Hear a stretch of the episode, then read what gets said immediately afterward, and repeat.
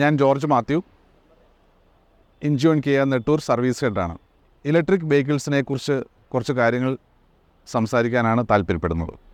Electric വെഹിക്കിളിനെ കുറിച്ച് നമ്മൾ ചിന്തിക്കുമ്പോൾ തന്നെ എല്ലാവരുടെയും മനസ്സിൽ വരുന്ന ഒരു പ്രധാനപ്പെട്ട കാര്യം അതിന്റെ ബാറ്ററിയും അതിന്റെ ലൈഫ് അതിന്റെ റേഞ്ച് ഇതെല്ലാമാണ്. നമുക്ക് ആദ്യം അതിന്റെ ഒരു ബാറ്ററിയെക്കുറിച്ച് കുറച്ച് കാര്യങ്ങളൊന്ന് സംസാരിക്കാം. ഇലക്ട്രിക് വെഹിക്കിളിന്റെ ബാറ്ററി നമുക്ക് അതിന്റെ എല്ലാ മാനുഫാക്ചറും തന്നെ എട്ട് വർഷത്തെ വാറണ്ടി തരുന്നുള്ളതുകൊണ്ട് യാതൊരു ബുദ്ധിമുട്ടും കൂടാതെ തന്നെ യാതൊരു ടെൻഷനും കൂടാതെ തന്നെ നമുക്ക് എട്ട് വർഷം ഉപയോഗിക്കാൻ സാധിക്കും. പിന്നീടുള്ള ഒരു കാര്യം അതിന്റെ റേഞ്ചാണ് ഓരോ മാനുഫാക്ചറിലും നമുക്ക് അതിന്റെ ഒരു റേഞ്ച് പറയുന്നുണ്ട്. ഇരുന്നൂറ് കിലോമീറ്റർ മുന്നൂറ് അഞ്ഞൂറ് അറുന്നൂറ് അങ്ങനെ ഓരോ മാനുഫാക്ചറിനും അതിനെക്കുറിച്ച് ഓരോ അതിന്റെ റേഞ്ചിനെ കുറിച്ച് സംസാരിക്കുന്നുണ്ട്. അതിന്റെ കൃത്യമായ ഒരു നോട്ടിഫിക്കേഷൻ വണ്ടി വാങ്ങിക്കുമ്പോൾ തന്നെ നമുക്ക് ലഭിക്കാറുണ്ട്. പിന്നെ നമുക്ക് ഇതിന്റെ ശ്രദ്ധിക്കാറുള്ള ഒരു ശ്രദ്ധിക്കേണ്ട ഒരു കാര്യം. മുന്നൂറ് കിലോമീറ്റർ റേഞ്ച് തരുന്ന ഒരു വണ്ടി നമുക്ക് കൃത്യം മുന്നൂറ് കിലോമീറ്റർ റേഞ്ച് കിട്ടണം നിർബന്ധമില്ല. അതെല്ലാം നമ്മൾ വണ്ടി ഓടിക്കുന്ന റോഡ് കണ്ടീഷനും നമ്മുടെ ഡ്രൈവിംഗ് സ്റ്റൈലെല്ലാം അനുസരിച്ച് വ്യത്യാസം വന്നുകൊണ്ടിരിക്കും. സ്റ്റാൻഡേർഡ് ടെസ്റ്റ് കണ്ടീഷനിൽ ഉള്ളതായ ഒരു മൈലേജാണ് ഒരു റേഞ്ചാണ് എല്ലാ മാനുഫാക്ചറും തന്നെ നമുക്ക് തരുന്നത്. പിന്നീട് നമുക്ക് വരാവുന്ന ഒരു പ്രധാനപ്പെട്ട കാര്യം എട്ട് വർഷത്തിന് ശേഷം നമുക്ക് ഈ ബാറ്ററി റീപ്ലേസ്മെന്റ് ചെയ്യേണ്ടി വരുമ്പോൾ എന്തായിരിക്കും?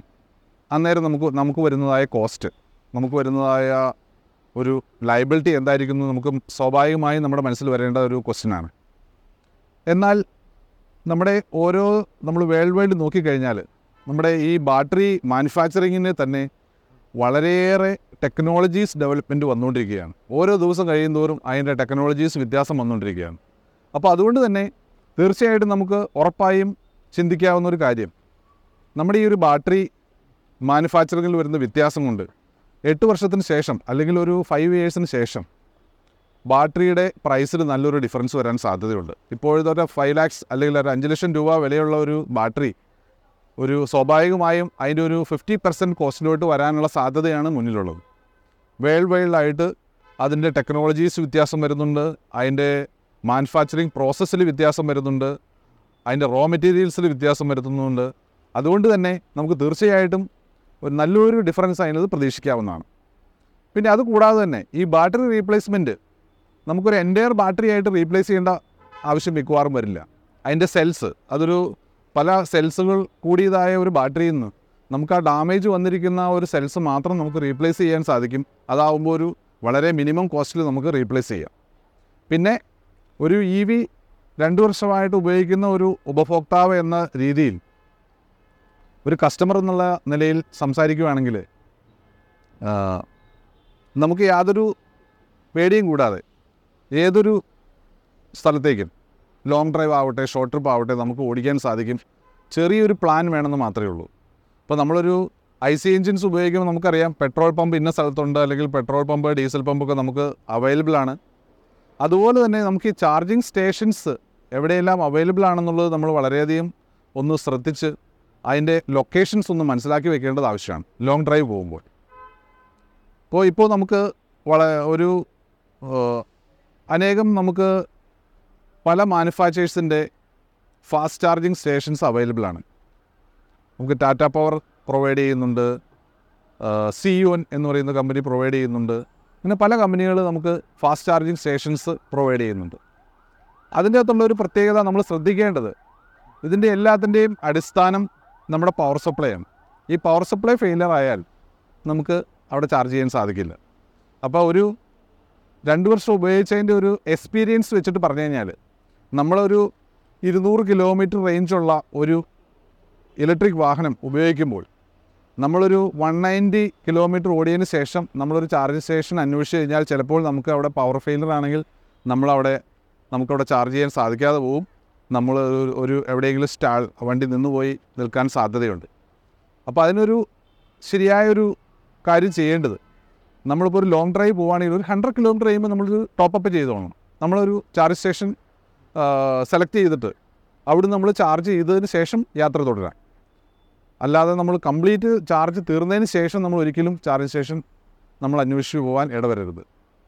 രണ്ടാമത് നമുക്ക് ഹോം ചാർജേഴ്സ് ഉണ്ട്.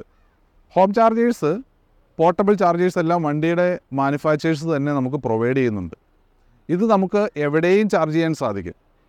അതായത് ഒരു ത്രീ പിൻ ഒരു സിക്സ്റ്റീൻ ആംബിയർ പവർ പ്ലഗ് പ്രോപ്പറായിട്ടുള്ള ഒരു എർത്തിങ് ഉണ്ടെന്നുണ്ടെങ്കിൽ തീർച്ചയായിട്ടും നമുക്ക് എവിടെയും ഈ വണ്ടി ചാർജ് ചെയ്യാൻ സാധിക്കും. അതിന്റെ അകത്ത് പ്രധാനപ്പെട്ട ശ്രദ്ധിക്കേണ്ട ഒരു കാര്യം പ്രോപ്പറായിട്ടുള്ള ഒരു എർത്തിങ് ഇതിന്റെ അകത്ത് വളരെ അത്യാവശ്യമാണ്. നല്ലൊരു എർത്തിങ് ഇല്ല എന്നുണ്ടെങ്കിൽ സംഭവിക്കുന്നത് ഈ ചാർജിങ് സാധിക്കില്ല. അപ്പോൾ ഏറ്റവും പ്രോപ്പറായിട്ടുള്ള നല്ല വയറിങ്ങും നല്ല എർത്തിങ്ങുമുള്ള ഏതൊരു സ്ഥലത്തും നോർമൽ ഒരു നമ്മുടെ വീട്ടിലെ കണക്ഷൻ അല്ലെങ്കിൽ ഒരു ഷോപ്പിലെ കണക്ഷനിൽ നമുക്കിത് ചാർജ് ചെയ്യാൻ സാധിക്കും. പക്ഷേ അത് വളരെ ടൈം എടുക്കുന്ന ഒരു പ്രോസസ്സായിരിക്കും നമ്മളിപ്പോൾ ഒരു ഫാസ്റ്റ് ചാർജർ ഒരു അരമണിക്കൂർ കൊണ്ട് ചെയ്യുന്നത് ഒരു പക്ഷേ എട്ട് മണിക്കൂറും ഒമ്പത് മണിക്കൂറും പത്ത് മണിക്കൂർ വരെയൊക്കെ നമുക്ക് ഒരു full charge zero to hundred ആവാനായിട്ട് എടുക്കാൻ സാധ്യതയുണ്ട്. പിന്നീട് നമുക്കുണ്ടാകുന്ന ഒരു വലിയൊരു സംശയമാണ്. ആളുകൾ ചോദിക്കാറുള്ള ഒരു കാര്യം ഈ ഇലക്ട്രിക് വാഹനങ്ങൾക്ക് പിക്കപ്പ് ഉണ്ടോ? കയറ്റും കയറുമോ ഇങ്ങനെയുള്ള പല സംശയങ്ങൾ പലരും ചോദിക്കാറുണ്ട്.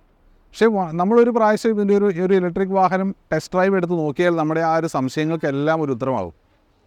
ഒരു ഡീസൽ എഞ്ചിൻ അല്ലെങ്കിൽ ഒരു പെട്രോൾ എഞ്ചിൻ ഓടിക്കുന്നതിനേക്കാൾ വളരെ സ്മൂത്തായിട്ടും നമുക്ക് ഓടിക്കാവുന്ന ഒരു വാഹനമാണ് നമ്മുടെ ഇലക്ട്രിക് വാഹനം. സഡൻ പിക്കപ്പ് ഉണ്ടാവും. ഏത് ഒരു എത്ര വലിയ കയറ്റവും കയറുന്നതിന് യാതൊരു ബുദ്ധിമുട്ടില്ലാതെ കയറാൻ സാധിക്കും. പിന്നെ ഇതിന്റെ അകത്ത് നമുക്കൊരു പവർ ഓൾറെഡി ജനറേറ്റഡ് ആണ്. മീൻസ് സ്റ്റോർഡ് ആണ്. ബാറ്ററിയിൽ സ്റ്റോർ ചെയ്തിരിക്കുന്ന ഒരു പവർ നമ്മൾ ഡയറക്റ്റ് മോട്ടറിലോട്ട് കൊടുക്കുകയാണ് ചെയ്യുന്നത്. അപ്പോൾ അവിടെ ഒരു ഒരു ലാഗും വരുന്നില്ല. ഒരു വണ്ടി നമ്മൾ അതിന്റെ ഇഗ്നീഷൻ ഓണാക്കി സ്റ്റാർട്ടായി വണ്ടി നമ്മൾ ഡ്രൈവിലിട്ട് ആക്സിലേഷൻ കൊടുക്കുമ്പോൾ തന്നെ പവർ ഈസ് ദയർ പവർ അവിടെ ഉള്ളതുകൊണ്ട് പിന്നെ അതൊരു ജനറേറ്റ് ചെയ്ത ഒരു സാധാരണ എഞ്ചിനിൽ വരുന്നതായ ഒരു ജനറേറ്റ് ചെയ്ത പവർ അല്ല ട്രാൻസ്ഫർ ചെയ്യുന്നത്. നമുക്ക് സ്റ്റോർ ചെയ്തിരിക്കുന്ന ഒരു എനർജിയാണ് ട്രാൻസ്ഫർ ചെയ്തു പോകുന്നത്. അതുകൊണ്ട് തന്നെ മറ്റുള്ള ഏതൊരു ഹൈ എൻഡ് മോഡൽ കാറുകളെക്കാളും കൂടുതൽ റെസ്പോൺസ് നമുക്ക് ലഭിക്കുന്നത് ഇലക്ട്രിക് വാഹനങ്ങളിൽ നിന്നായിരിക്കും. എൻവിറോൺമെന്റൽ ഫ്രണ്ട്ലി ഒരു വാഹനമാണ് നമ്മുടെ ഇലക്ട്രിക് വെഹിക്കിൾ ഇപ്പോൾ ഇന്ത്യയിലോട്ട് ഇലക്ട്രിക് വെഹിക്കിൾ വന്നിട്ട് അധികം കാലമായിട്ടില്ല പക്ഷേ നമ്മുടെ out of India world wide electric വിപ്ലവമാണ് ശരിക്കും നടക്കുന്നത്. ഇലക്ട്രിക് വാഹനങ്ങളുടെ ഒരു വിപ്ലവം തന്നെയാണ് നടക്കുന്നത്. ഗവൺമെന്റ് കൂടുതൽ ഇലക്ട്രിക് വാഹനങ്ങൾ പ്രോത്സാഹിപ്പിക്കുന്നു കൂടുതൽ സബ്സിഡികൾ കൊടുക്കുന്നു. ആളുകളെ കൊണ്ട് ഈ ഇലക്ട്രിക് വാഹനം വാങ്ങിക്കാനുള്ള പല രീതിയിലുള്ള പ്രോത്സാഹനങ്ങൾ കൊടുക്കുന്നു. ഇതെല്ലാം ചെയ്യുന്നതിന്റെ ഒരു ഉദ്ദേശം തന്നെ. ഏറ്റവും ഒരു സീറോ പൊല്യൂഷൻ വാഹനമാണ് നമ്മുടെ ഇലക്ട്രിക് വെഹിക്കിൾ. കൂടാതെ ശബ്ദം സൗണ്ട് പൊല്യൂഷൻ അല്പം പോലും ഇല്ലാത്തൊരു വാഹനമാണ് നമ്മുടെ ഇലക്ട്രിക് വെഹിക്കിൾ. ഇലക്ട്രിക് വാഹനങ്ങളെക്കുറിച്ച് നമ്മൾ ചിന്തിക്കുമ്പോൾ തന്നെ നമ്മുടെ മനസ്സിൽ വരുന്ന ഒരു ചോദ്യമാണ് ഇതിന്റെ സർവീസിനെ കുറിച്ച് സർവീസ് എന്ന് പറയുമ്പോൾ തന്നെ നമുക്ക് നോർമൽ വരുന്നതായ ഒരു ചോദ്യം ഒരു ഒരു കാര്യം ഓയിൽ ചേഞ്ച് എന്നുള്ളതാണ്. നമ്മുടെ E V six E V വണ്ടികളിൽ നമുക്ക് ഓയിൽ ചേഞ്ച് ഇല്ല. ഒരു മോട്ടോർ മാത്രം ഉള്ളതുകൊണ്ട് അതിനകത്ത് ഓയിൽ ചേഞ്ച് അങ്ങനെയുള്ളൊരു കൺസ കൺസെപ്റ്റേ ഇല്ല. സർവീസ് കോസ്റ്റ് നോക്കിയാലും നോർമൽ നമ്മുടെ ഐ സി എൻജിൻസ് സർവീസ് ചെയ്യുന്ന ഒരു കോസ്റ്റിലോട്ട് ഈ ഇ വി വണ്ടികൾ വരുന്നില്ല. പിന്നീട് നമുക്ക് വരാവുന്ന ഒരു കാര്യം ചാർജിങ് സ്റ്റേഷൻസ് വണ്ടികൾ എങ്ങനെ ചാർജ് ചെയ്യും എന്നുള്ളതാണ്. രണ്ട് രീതിയിൽ നമുക്കിത് ചാർജ് ചെയ്യാം. ഒന്ന് നമുക്ക് ഫാസ്റ്റ് ചാർജിങ് ഉണ്ട് സ്ലോ ചാർജിങ് ഉണ്ട്. ഈ സ്ലോ ചാർജിങ് നമ്മുടെ വീടുകളിൽ തന്നെ നമുക്ക് ചാർജ് ചെയ്യാൻ സാധിക്കും. പിന്നെ സോളാർ സിസ്റ്റം നമ്മൾ ഇൻസ്റ്റാൾ ചെയ്തിട്ടുണ്ടെങ്കിൽ നമ്മുടെ ഒരു വാഹനം കൊണ്ടുനടക്കുന്നതിന് വേറെ ഫോസ്റ്റൊന്നും ഇല്ലാതെ തന്നെ നമുക്ക് കൊണ്ടുനടക്കാൻ സാധിക്കും. ഫാസ്റ്റ് ചാർജിങ് സ്റ്റേഷൻസ് നമുക്കിപ്പോൾ രാജ്യ വ്യാപകമായി നമുക്ക് അവൈലബിൾ ആണ്. കുറേയേറെ മാനുഫാക്ചേഴ്സ് ഫാസ്റ്റ് ചാർജിങ് സ്റ്റേഷൻസുമായിട്ട് രംഗത്ത് വന്നിട്ടുണ്ട്. പിന്നെ പല ഹോട്ടൽസ് റെസ്റ്റോറന്റ്സ് ഇവരെല്ലാവരും ഇത് അറ്റാച്ച് ചെയ്ത് ചാർജിങ് സ്റ്റേഷൻ സ്ഥാപിക്കുന്നുണ്ട്. ഇതെല്ലാം നമുക്ക് ഇലക്ട്രിക് വാഹനം ഉപയോഗിക്കുന്നവർക്ക് വളരെ കൺവീനിയന്റ് ആയിട്ട് ഉപയോഗിക്കാവുന്ന ഒരു മാർഗമാണിതെല്ലാം പിന്നീട് നമുക്ക് ഈ ചാർജിങ് സ്റ്റേഷൻസിന്റെ ലൊക്കേഷൻ അവൈലബിലിറ്റി എല്ലാം അറിയാനായിട്ട് പല ആപ്ലിക്കേഷൻസ് നമുക്കിപ്പോൾ അവൈലബിൾ ആണ്. ഈ ആപ്ലിക്കേഷൻസ് ഇൻസ്റ്റാൾ ചെയ്യുന്നത് വഴി നമുക്ക് ഒരു റൂട്ട് മാപ്പ് മീൻസ് നമുക്ക് ഇവിടുന്ന് ഇപ്പോൾ ഒരു ബാംഗ്ലൂർ പോകണം അല്ലെങ്കിൽ ചെന്നൈ പോകണം. നമ്മളൊരു ഡെസ്റ്റിനേഷൻ ഈ ആപ്ലിക്കേഷനിൽ എന്റർ ചെയ്ത് കഴിഞ്ഞാൽ നമുക്കറിയാൻ സാധിക്കും. ഈ പോകുന്ന റൂട്ടിൽ എവിടെയെല്ലാം ചാർജിങ് സ്റ്റേഷൻസ് ഉണ്ട് എന്ന് നമുക്കറിയാം. കൂടാതെ നമുക്ക് അവിടുത്തെ പവർ അവൈലബിലിറ്റി അറിയാൻ സാധിക്കും. അപ്പോൾ ഒരു യാത്ര നമ്മൾ പ്ലാൻ ചെയ്യുമ്പോൾ തന്നെ നമുക്ക് ഈ ഒരു കാര്യം കൂടെ മുൻകൂറായിട്ട് പ്ലാൻ ചെയ്ത് പോയി നമുക്ക് വളരെ ഒരു ബുദ്ധിമുട്ടും ഇല്ലാതെ തന്നെ നമുക്ക് ആ ഡെസ്റ്റിനേഷനിൽ എത്തിച്ചേരാൻ സാധിക്കും. പിന്നീട് വരുന്ന ഒരു ചോദ്യം. ഇലക്ട്രിക് വാഹനങ്ങളുടെ സേഫ്റ്റിയെക്കുറിച്ചാണ്. ഇപ്പോൾ നമ്മൾ പലപ്പോഴും പേപ്പറുകളിലെല്ലാം വായിക്കാറുണ്ട് വാഹനം കത്തി നശിച്ചു നിർത്തിയിട്ടിരുന്ന വാഹനം കത്തി നശിച്ചു ഇങ്ങനെ പല കാര്യങ്ങൾ നമ്മൾ നമ്മുടെ ചിന്തയിൽ നമ്മൾ വരാറുണ്ട്. ഇലക്ട്രിക് വാഹനങ്ങളും സാധാരണ മറ്റു വാഹനങ്ങൾ പോലെ തന്നെ എല്ലാ സേഫ്റ്റി പ്രിക്കോഷൻസും അതിന്റെ അകത്തുണ്ട്.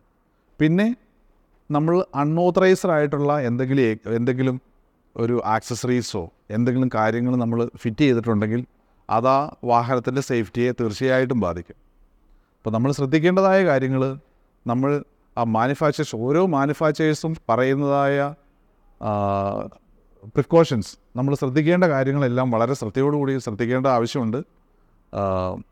നമ്മൾ അനാവശ്യമായിട്ടുള്ള ആക്സസറീസ് അതായത് അൺഓത്തറൈസ്ഡ് ആയിട്ടുള്ള യാതൊരു ആക്സസറീസും നമ്മൾ ഫിറ്റ് ചെയ്യാനായിട്ട് ഒരിക്കലും ശ്രമിക്കരുത്.